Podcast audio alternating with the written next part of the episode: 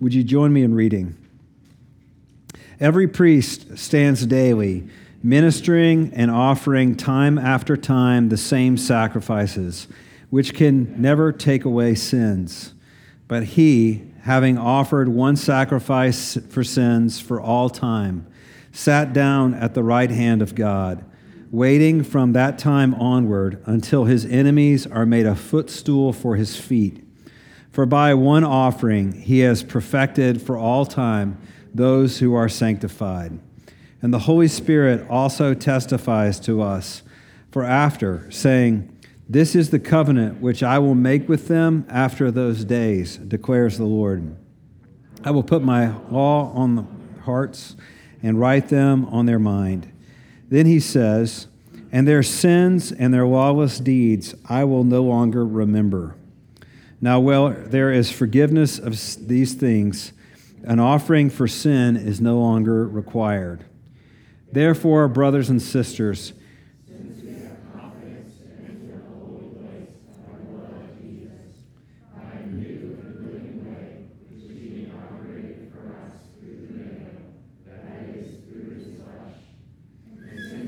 a great high priest. Let's approach God with a sincere heart in full assurance of faith having our hearts sprinkled clean from an evil conscience and our bodies washed with pure water. Let's hold firmly to the confession of our hope without wavering, for he who promised is faithful. And let's consider how to encourage each other with love and good deeds, not abandoning our own meeting together, as is the habit of some, but encouraging one another and all the more as you see the day drawing near. This is the word of the Lord. Thanks be to God. You know, um, tis the season, as we say around Christmas time, uh, tis the season for thinking about health. It's what people in America do. January 1st, we start talking about our New Year's resolutions. And uh, I saw a study this past week that said something like 44% of Americans will make a New Year's resolution Half of those will be about health in some way, about exercise, or about eating right, or uh, change in diet, uh, or going on a diet. Um, and so this is a time of year that we think a lot about health. This has also been a year we've thought a lot about mental health. Uh, and maybe for the first time, a lot of the stigma surrounding mental health in this country is kind of beginning to fall away. Uh, and we, we know what to do for both of those things. We know the practices that bring about physical health, and we know the practices that bring about mental health. You know, if you want to be more physically healthy in 2022, you got to change what you eat and move more and sleep well and drink more water. Uh, we know about mental health that you need to figure out how to handle your stress better. You need to figure out how to, to push your emotions down, uh, but to talk to somebody about those things. But here's my question for us what about your soul? You know, do you think about your soul? That you're a person with a soul? And how would you think about your soul flourishing this next year? What, what are the practices that you do to have a thriving soul, thriving spiritual health? We're starting a series that's going to last six weeks on what are called the means of grace. And those, those are the practices that God has given us. They're, they're ordinary things to being done regularly by His church that sponsor for us spiritual health. And, and, this, is our, this is my passion. This is our passion as leadership in this church, is that Christ be formed in you. That you would more and more be rooted deeply in Christ that more and more the life of Christ would grow up in you and out of you, that the fruit of the Spirit would come out of your life, that that's what people would see out of you. And we're going to look at three of the public means of grace and three of the private ones. So the public ones are worship and the sacraments and fellowship with other Christians. The private ones are personal prayer, personal time in God's Word, observance of the Sabbath. Um, but here's the first one, and I'm going to do something I've been taught never to do in preaching school, right? You don't give the application at the beginning, but I'm just going to go ahead and get this over with so y'all know what we're doing. Um, that you would make a commitment to be in the local church in worship every Sunday this year, even if you're out of town. And, and that you would be present unless you're sick, unless it's an emergency. And obviously, this is a crazy time to preach this sermon, right? COVID is on the rise right now. There's, there's plenty of grace for this. But that you would elevate the local church and worship with God's people to the same focus with which you make getting to work on time or getting to school on time or showing up ready for sports practice, that you would show up and be fully present to worship with the local church. Now, this is not about me and it's not about us. So I'm not saying this because I need to have a big church and I can boast to my pastor buddies. this isn't so that you can have brownie points with God or bragging rights among other Christians. This is for your flourishing. And so I'm going to talk about three things this morning, three headings for us. Uh, here's my outline cash in, opt in, and check in. Cash in, opt in, check in. Cash in. So, cash in on the promises of God. Now, we just spent our Advent time, our time coming up to Christmas, talking about all these covenants that God makes with his people throughout the Old Testament, all of these promises that God makes over time, over and over. And, I remember, you know, I've heard people say this over and over for years. You know, I just wish I lived in the Old Testament time. I wish that, like, like the people we talked about, Adam, he walked with God in the cool of the day. What would that be like? Or Noah, talked to God. God gave him very specific instruction, instructions, and he saw God deliver him and his family throughout this flood. Or, or Moses, who heard God from the burning bush and saw the, the pillar of fire and followed it through the Red Sea. And the Bible tells us, spoke to God as one speaks face to face. Or, or what about um, what about King David? David, who heard God's voice and the promises of God establishing his kingdom. And you know, we're like, what would it have been like? I mean, be so much, we, we have this kind of default seeing is believing, hearing is believing. Belief without seeing or hearing is so hard for us. But here's the message of the book of Hebrews in one word better. That you actually stand in a better place than Noah or Moses or Abraham or Adam or any of the Old Testament heroes of the faith that you stand in a place in history where you have access to the Holy Spirit's work in your life, if you're a Christian, in a way that people only dreamed of in the Old Testament period. What we have is better by a long shot. And I know you don't believe me. So I want you to hear from this passage what it tells us the word better.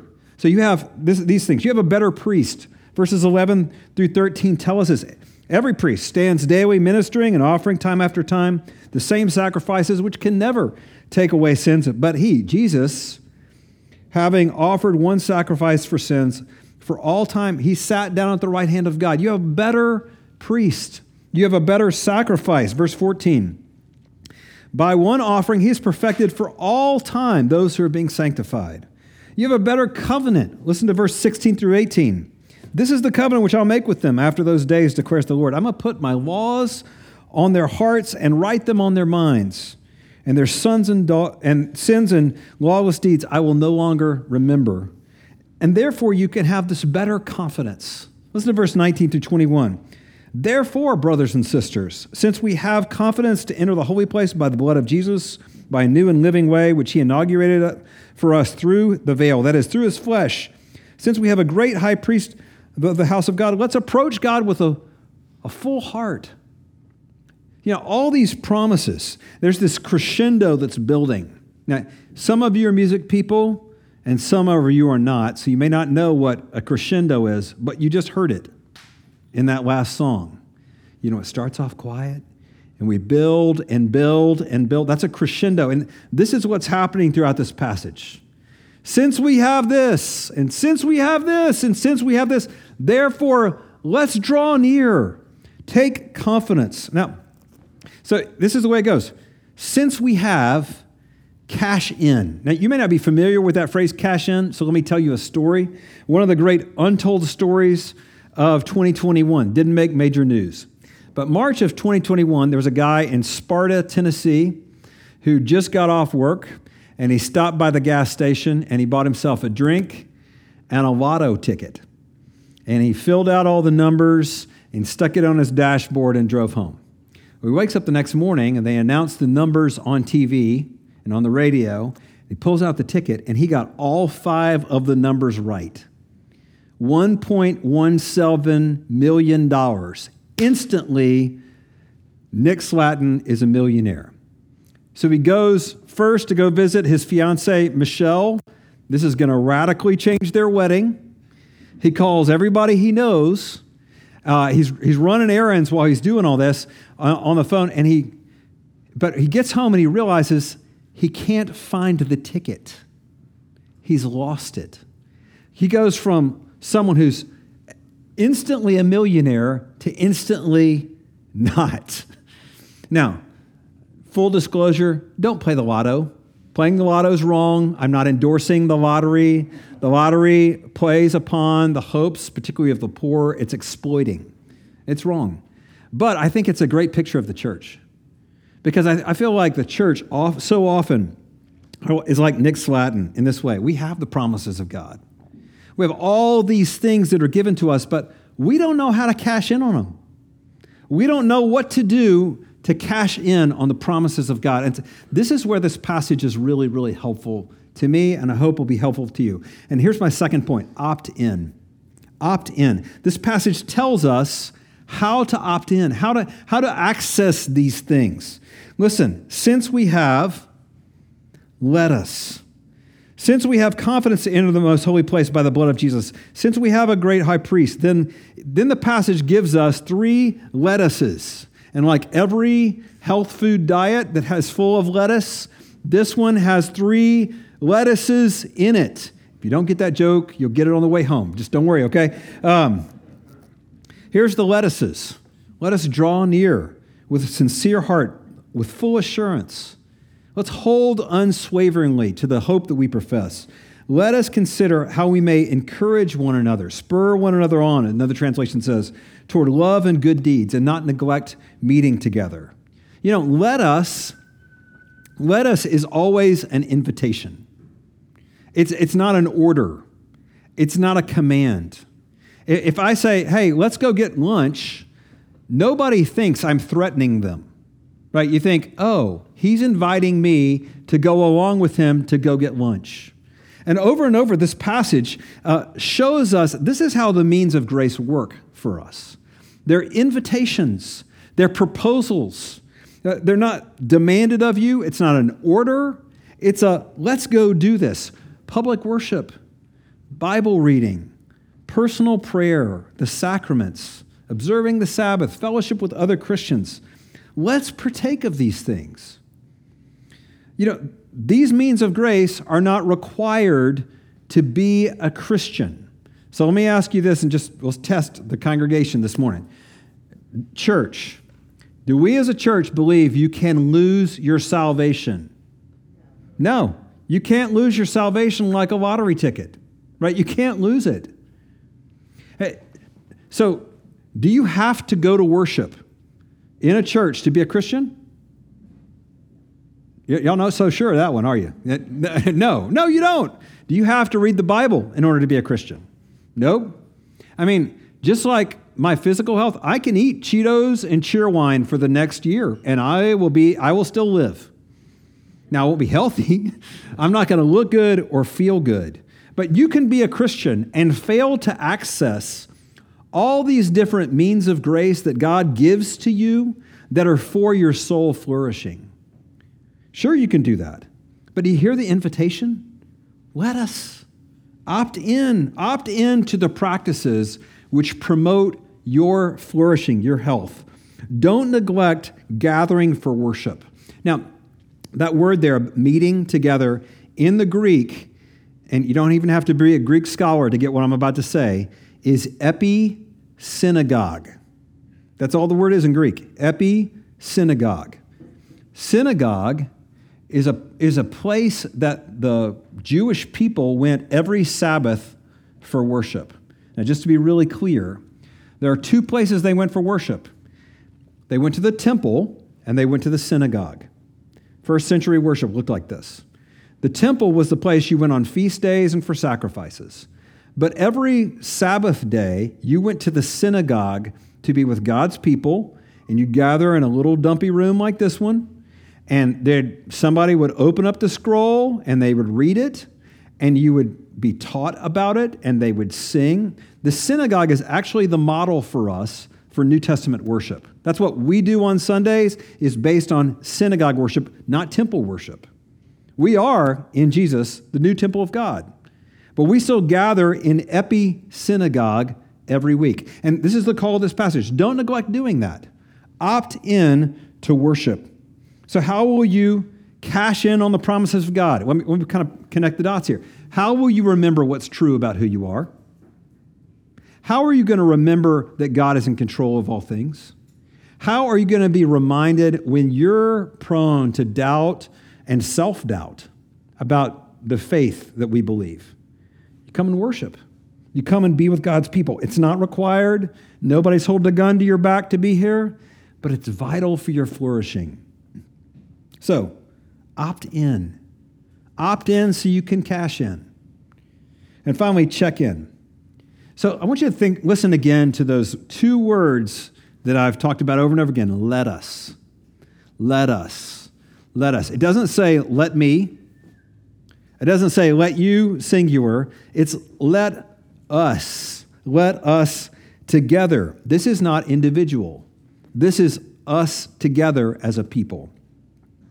And I'm going to give a nod here to another pastor, Scott Sauls, who I'm borrowing a couple of the, uh, my illustrations from for this. But think with me who is us in this passage? Who's the us? The us is the church, yeah. But what is the church? I, I think that sometimes we have really distorted pictures of what church is that really inform how we relate to it.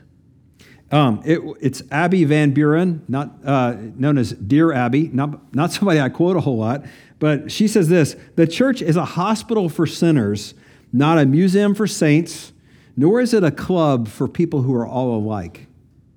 The the, hospital for sinners, not a museum for saints or a club for people who are all alike. Now, it makes a huge difference how you relate to the church by how you see it, by what you think about it. You know, I think one of the biggest barriers for people opting in to church is, well, church. it's other people, right? Well, what's the biggest? What's the biggest criticism of the local church? people there are all, come on, I heard somebody say it. Hypocrites. Yeah, you know what? Barna has been in studies for 50 years, and that's always been the same answer. People in the church are hypocrites. You know, but that complaint reveals that we already have a mistaken view of what this thing, whole thing is. So here's the call to you check in. Not check in like you check in at a hotel, but check in like you do at a hospital. You know, when you show up at a hospital and you check in at a hospital, what are they, what are, what are the people behind the desk immediately trying to figure out? What's wrong with you, right? You're sick. There's something wrong, else you wouldn't be here. You're checking into the hospital because there's something very wrong with you. I mean, what's the requirement for being checked into a hospital? Admitting I'm a sick person. Admitting I'm a person where there's something wrong. We, we say this regularly in our confession of sin in this church. This is taken from the Book of Common Prayer. We say this We have left undone those things which should be done, and we have done those things we shouldn't have done, and there is no health in us. There's no health in us. I'm sick. Can you imagine if your boss told you this week, hey, I need you to uh, post a job on LinkedIn and here's the job uh, profile of what we're looking for for somebody. We want somebody who's radically unhealthy and weak, has got a lot of problems.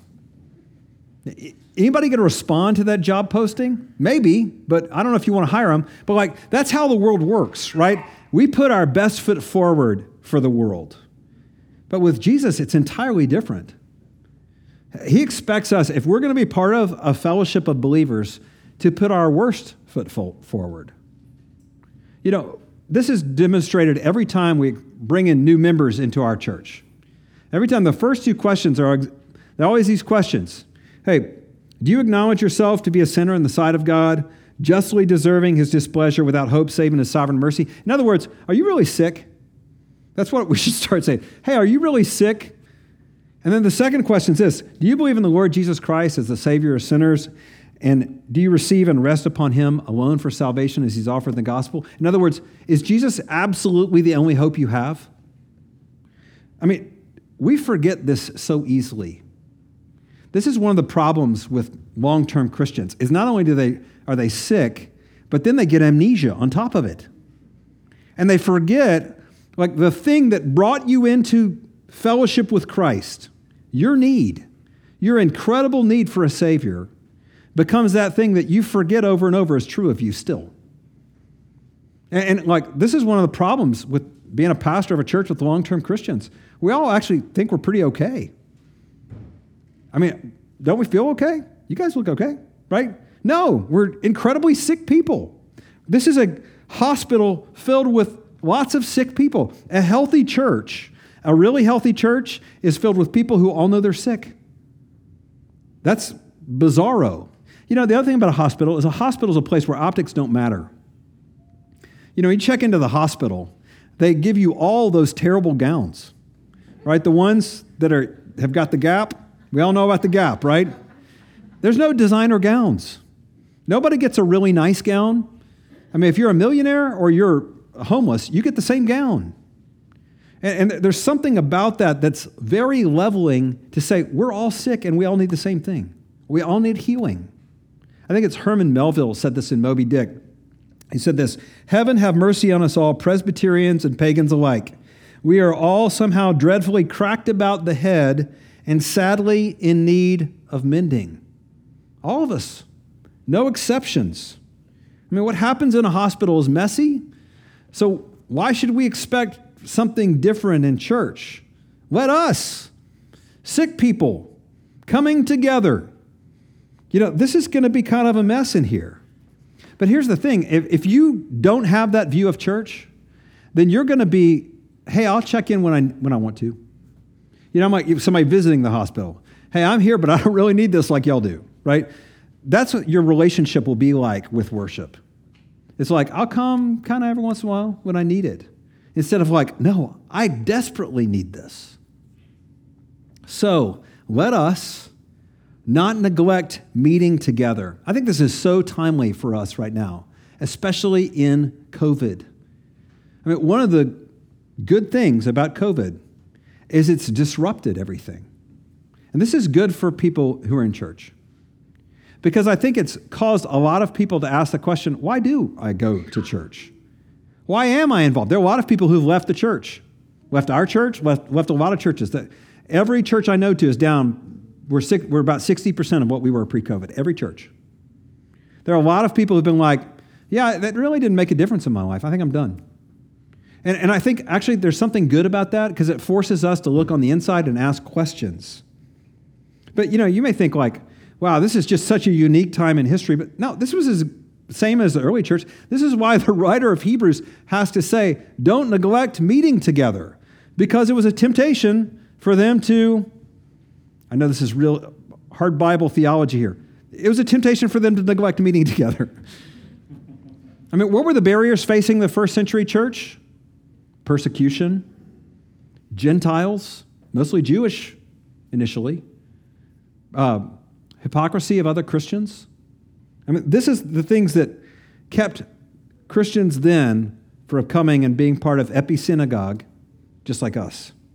And I, I hear this all the time. Why can't I worship God listening to my Tim Keller sermon on podcast? You know, why can't I worship God on the golf course? Why can't I worship God backpacking? And of course, no one is saying you can't. I hope you do. Those are great things. Um, of course, it's true with creation. You know, Psalm 19 tells us The heavens declare the glory of God. The skies proclaim the work of his hands. There's no place where their voice is not heard. Of course, you can go in those places and worship God.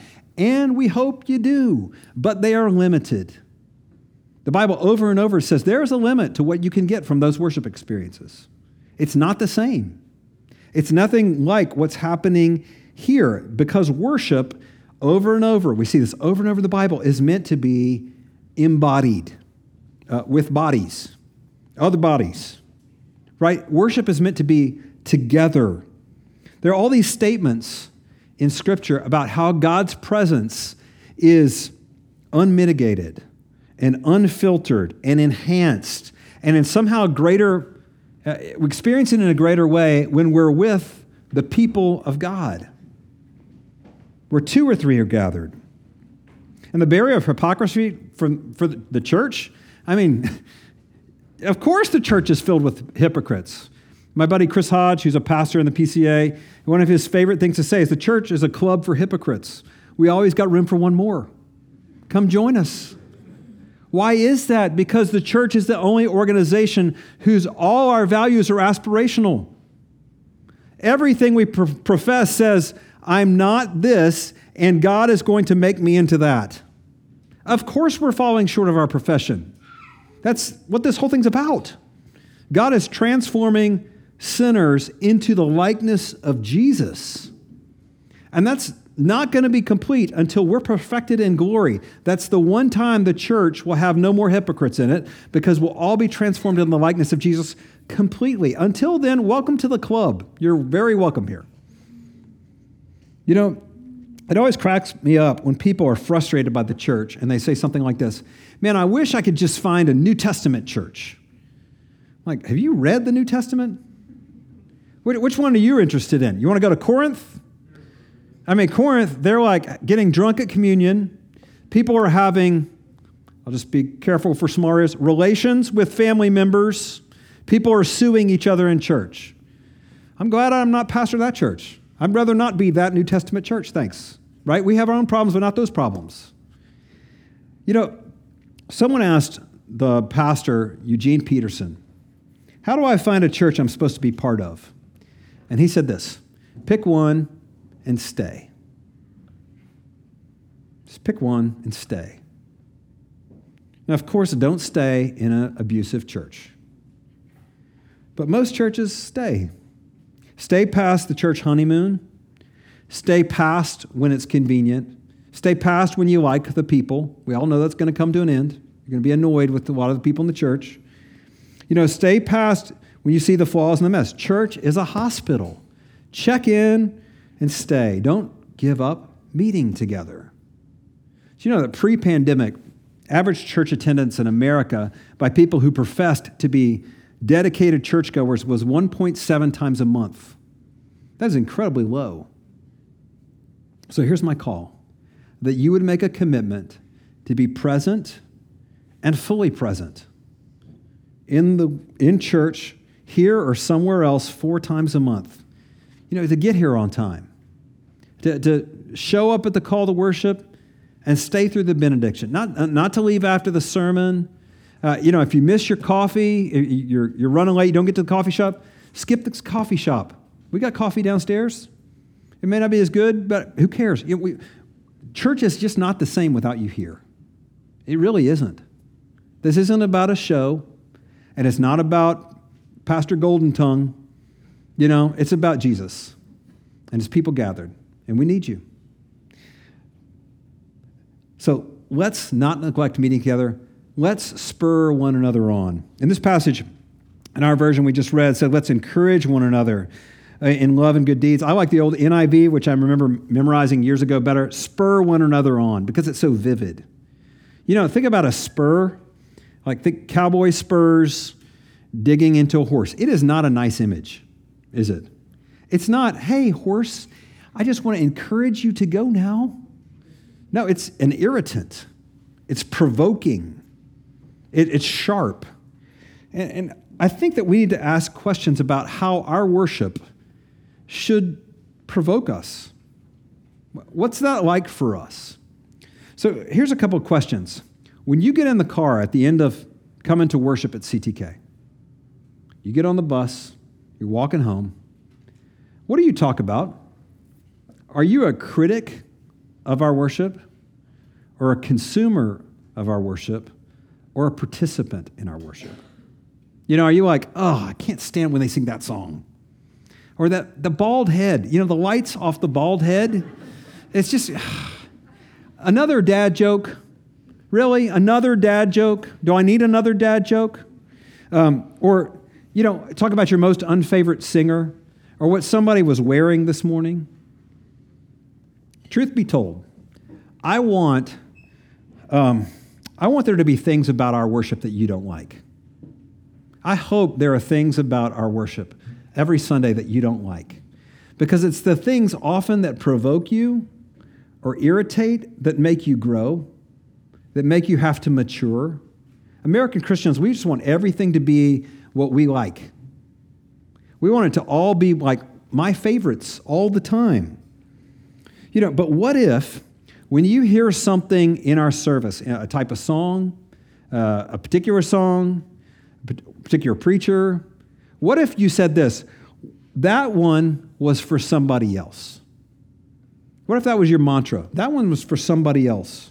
See, when you hear a song that, and, and you're like, I don't like this, but you look over and you see someone else really engaged, that tells you something. Like, there's something happening here. God is at work in that person. And, and can you look at that and say, huh, I'm learning to love this person by enduring a song I don't like. I'm, I'm learning to actually engage in what's good for all of us, not just what's good for me. You know, for years, we have been using the 70 30 principle in the worship of our church. This is actually a in writing policy of our church. 30% of our worship service every week should bother you. 70% you should be like, okay, I kind of like this. 30% should bug you every week. That's actually on purpose. You know, 30% should be outside your wheelhouse. Songs that you wouldn't choose to sing.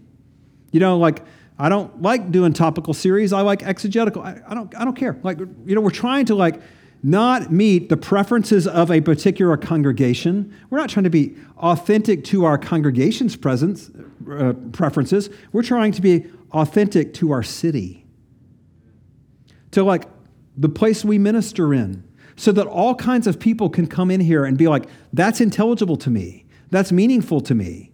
I, I, I know that kind of music. I understand what to do with that. You know, that's what we're trying to do. So here's, we're going to practice right now, okay? Um, so I'm going to ask, give you some complaints, and you're going to answer, that was for someone else. You ready? Why do we have to sing in Spanish? Why do we have to sing those old, tired hymns? Why do we have to sing contemporary Christian music? Why do we have to pray out loud with someone today? You're getting it. See, what irritates you is what often will make you stronger. And I'm not saying, look, our worship should be distracting on purpose, like distracting worship, that's our goal. No, but I am really proud of our worship at our church. I mean, Danny Yancey is an incredible worship leader, and he has made lots of changes this year. And he's messing with our liturgy order and he's messing with our songs and it's stretching. And some people, you know, we don't like it. But guess what? This is part of what God is doing, and it's going to require us to be willing to be spurred, to be willing to be provoked.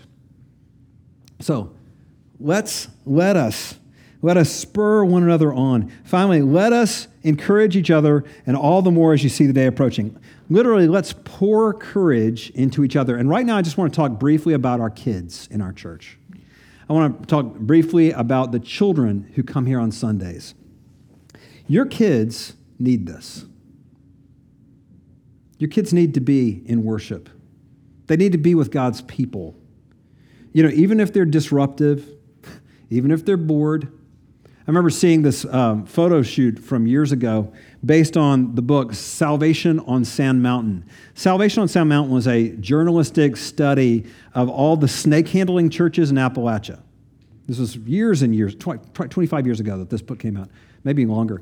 And um, so there was a photojournalistic uh, kind of uh, piece that went with this of all these pictures from churches where they do snake handling. My favorite one is a picture of a kid who's slumped down in the pew and bored while poisonous snakes are being passed overhead. And it tells me if you can be bored in a snake handling church, you can be bored anywhere.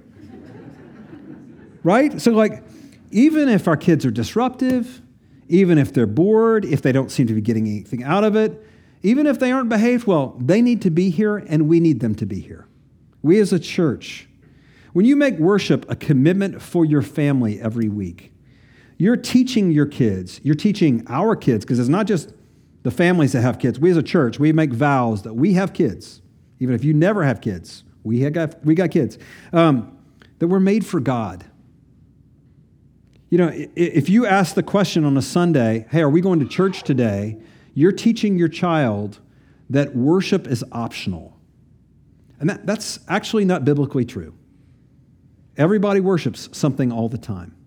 And the reality is, we're all made to worship the living God. That's what we're designed for. And when we bring our kids, even if they're like, don't seem to be into it, we're communicating something about the nature of who they are and the nature of who God is. You know, my wife, years ago, when our kids were really little, introduced what we called family worship, family devotions after dinner. And we started doing it, and man, we've done everything. We like uh, acted out all the parts and parables. We've had figurines, you know, we've done all the Bible stories and songs. And it, it, a lot of times it was a disaster. We skipped it for weeks on end. But you know what? We've kept coming back to that over and over again and it really came out of conviction that Susan had that, like, we were just talking to our kids when they were bad about God. And, and what happened over time is it began to form in our family like, actually, what we need most as a family is to worship. And you know who needed it the most of our family? Pastor Boy, this guy right here. Because I'm grumpy in the evenings and irritable and I don't want to do anything. But man, I need to worship. It's been so good for my heart. You know, I, I challenge you to ask your kids what they heard on a Sunday morning. And I know they're paying attention because I get pictures from them you know, and I, I see, like, they're engaged, they're hearing. When your kids show up, when you show up with your kids, you're doing something that's not about any one Sunday. You're saying to them, the church, the body of Christ, is your family. It's your second family. This is why on the parking lot we have the words welcome home written out there, because this is your second home. So, will you adults, this is my request for, the, for all of us, will you do your part to pour courage into our families. You know, don't give people a look when their kids are disruptive. Ask them how you can help. You know, uh, talk to kids. Tell them, just look them in the eye. Hey, I'm so glad you're here.